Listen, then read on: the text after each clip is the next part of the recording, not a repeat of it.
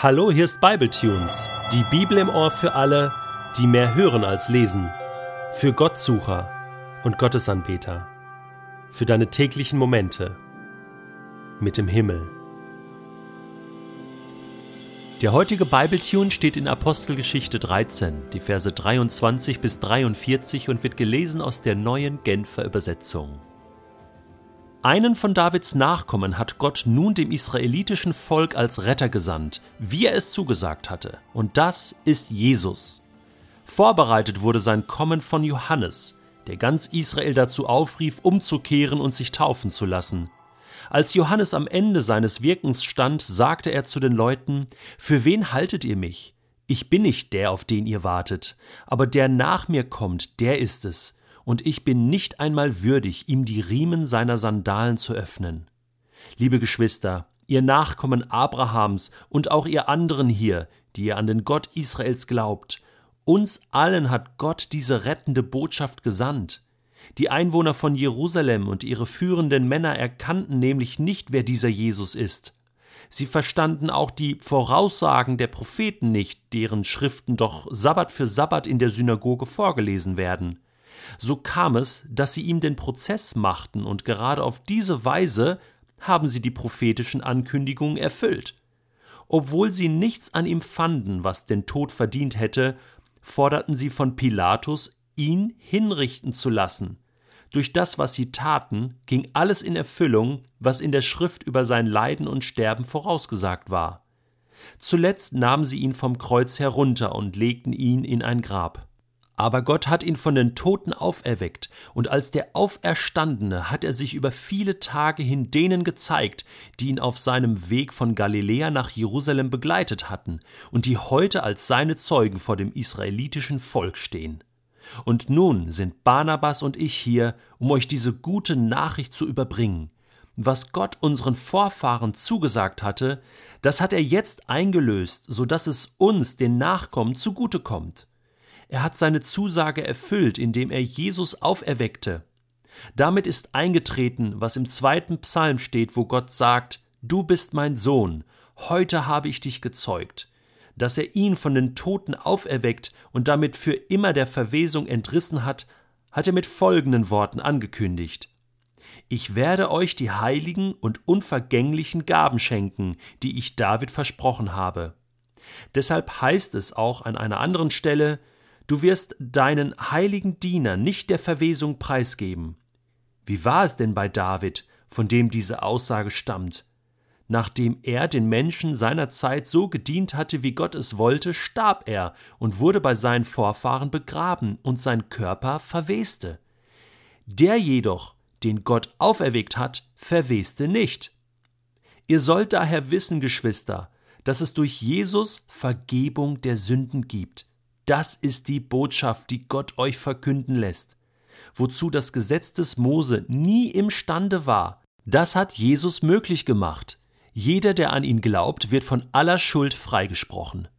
Jetzt liegt es also an euch zu verhindern, dass das Unheil über euch hereinbricht, von dem im zwölf Prophetenbuch zu lesen ist. Dort sagt Gott, Seht her, ihr, die ihr meine Weisungen missachtet, staunt, erschreckt und geht zugrunde denn schon bald werde ich etwas ganz Außergewöhnliches tun. Wenn euch jemand davon berichten würde, würdet ihr ihm nicht glauben. Als Paulus und Barnabas die Synagoge verließen, wurden sie gebeten, am nächsten Sabbat wiederzukommen und noch mehr über diese Dinge zu sagen. Viele, die am Gottesdienst teilgenommen hatten, schlossen sich den beiden an, sowohl Juden als auch fromme Nichtjuden, die zum Judentum übergetreten waren. Paulus und Barnabas sprachen lange mit ihnen und forderten sie eindringlich auf, sich ganz auf Gottes Gnade zu verlassen und auf dem jetzt eingeschlagenen Weg zu bleiben. Weißt du, was ich beeindruckend finde? Wenn Menschen sich einfach so dahinstellen können und in einer Art und Weise über Jesus reden und über das Alte und Neue Testament und, und du verstehst einfach alles. Ich meine, so wie Paulus das hier macht. Ja, stellt sich dahin und redet fließend über das Alte Testament, zitiert ein paar Stellen und erklärt den Menschen in genialer Art und Weise, wer Jesus ist, was er getan hat und was das jetzt für uns bedeutet, das ist super. Aber das muss man auch üben, das muss man trainieren. Also einerseits das vor Leute stehen, aber andererseits auch, was ich inhaltlich sagen kann, wie ich das aufbaue. Meinen Studenten gebe ich ab und zu mal die Aufgabe, wenn es darum geht, eine Predigt vorzubereiten, alles Wichtige, was ich sagen will, mal in einer Minute zusammenzufassen. Und das führt dann dazu, dass ich mich wirklich anstrengen muss, das Wichtigste kurz und prägnant auf den Punkt zu bringen. Diese Ein-Minuten-Übung. Das kannst du mal für dich ausprobieren. Auch für verschiedene Kontexte kann das funktionieren. Wichtiges in einer Minute kurz und prägnant auf den Punkt zu bringen. Ja, Paulus braucht hier ein bisschen länger als eine Minute, aber du siehst schon, also der schafft es, das Wichtigste wirklich kurz und prägnant zu sagen. Wir haben uns ja schon über den ersten Raum Gedanken gemacht. Paulus und Barnabas sind hier im ersten Raum und nutzen die Gelegenheit. Und es ist genial, wie das Ganze endet, denn hier bekommen sie am Ende eine Einladung. Als sie fertig waren und die Synagoge verließen, wurden sie gebeten, wiederzukommen. Immer, das ist das Beste, was passieren kann. Wenn Menschen, die dir zugehört haben, am Ende sagen, hey, kannst du noch ein bisschen mehr erzählen?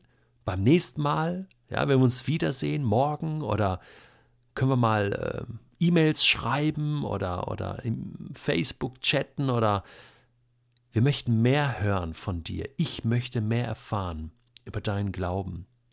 Da wird eine große Tür aufgemacht.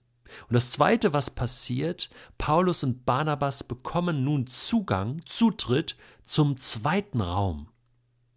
Das, was Irvin McManus den zweiten Raum nennt, ist ein Raum, den du am Anfang nicht einfach so betreten konntest. Du bekommst nämlich Kontakt zu Menschen, die du vorher gar nicht kanntest. Kontakt zu Menschen, die dich nicht kannten, wo du keinen natürlichen Zugang zu hattest. Ja, das ist der zweite Raum. Da muss man manchmal mutiger sein. Hier waren es fromme Nichtjuden, Menschen, die nicht so im natürlichen Umfeld der Synagoge waren, aber trotzdem erreichbar. Unbekannte Menschen, die aber trotzdem erreichbar waren. Ähm, später, in Apostelgeschichte 17, ist es in Athen der Marktplatz, auf dem Paulus sich bewegt. Ja, er ging auf den Marktplatz und ja, schaute sich mal so um, was läuft denn hier, besuchte die Stadt, verschaffte sich einen Überblick und kam auch dort mit Menschen ins Gespräch. Unbekannte Menschen. Der zweite Raum, der erfordert sehr viel Mut. Da muss man schon mal über seinen eigenen Schatten springen und sagen, okay, ich gehe nicht nur auf Menschen zu, die ich kenne und wo ich es einfach gewohnt bin, sondern ich habe den Mut, in diesen zweiten Raum zu gehen. Was sind das für Menschen? Wo ist mein zweiter Raum heute? Ich habe so überlegt, es könnte im Bus sein, im Zug, in der S-Bahn, mit der ich tagtäglich fahre, im Flugzeug, mein Sitznachbar. Kenne ich nicht, aber der sitzt jetzt einfach mal ein, zwei Stunden neben mir oder fünf Stunden und ich könnte mit ihm ins Gespräch kommen. Das könnte im Urlaub sein, wo ich Menschen treffe und kennenlerne und einfach Gelegenheit habe, mit ihnen ins Gespräch zu kommen. Oder neue Nachbarn, Menschen, die irgendwie neu einziehen in mein Haus oder in meine Nachbarschaft und wo ich die Gelegenheit habe, mit ihnen ins Gespräch zu kommen. Über Gott.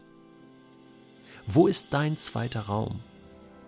Wo hättest du Gelegenheiten, heute in dieser Woche mit Menschen ins Gespräch zu kommen, in Kontakt zu kommen, wo du es gar nicht gedacht hast bis jetzt?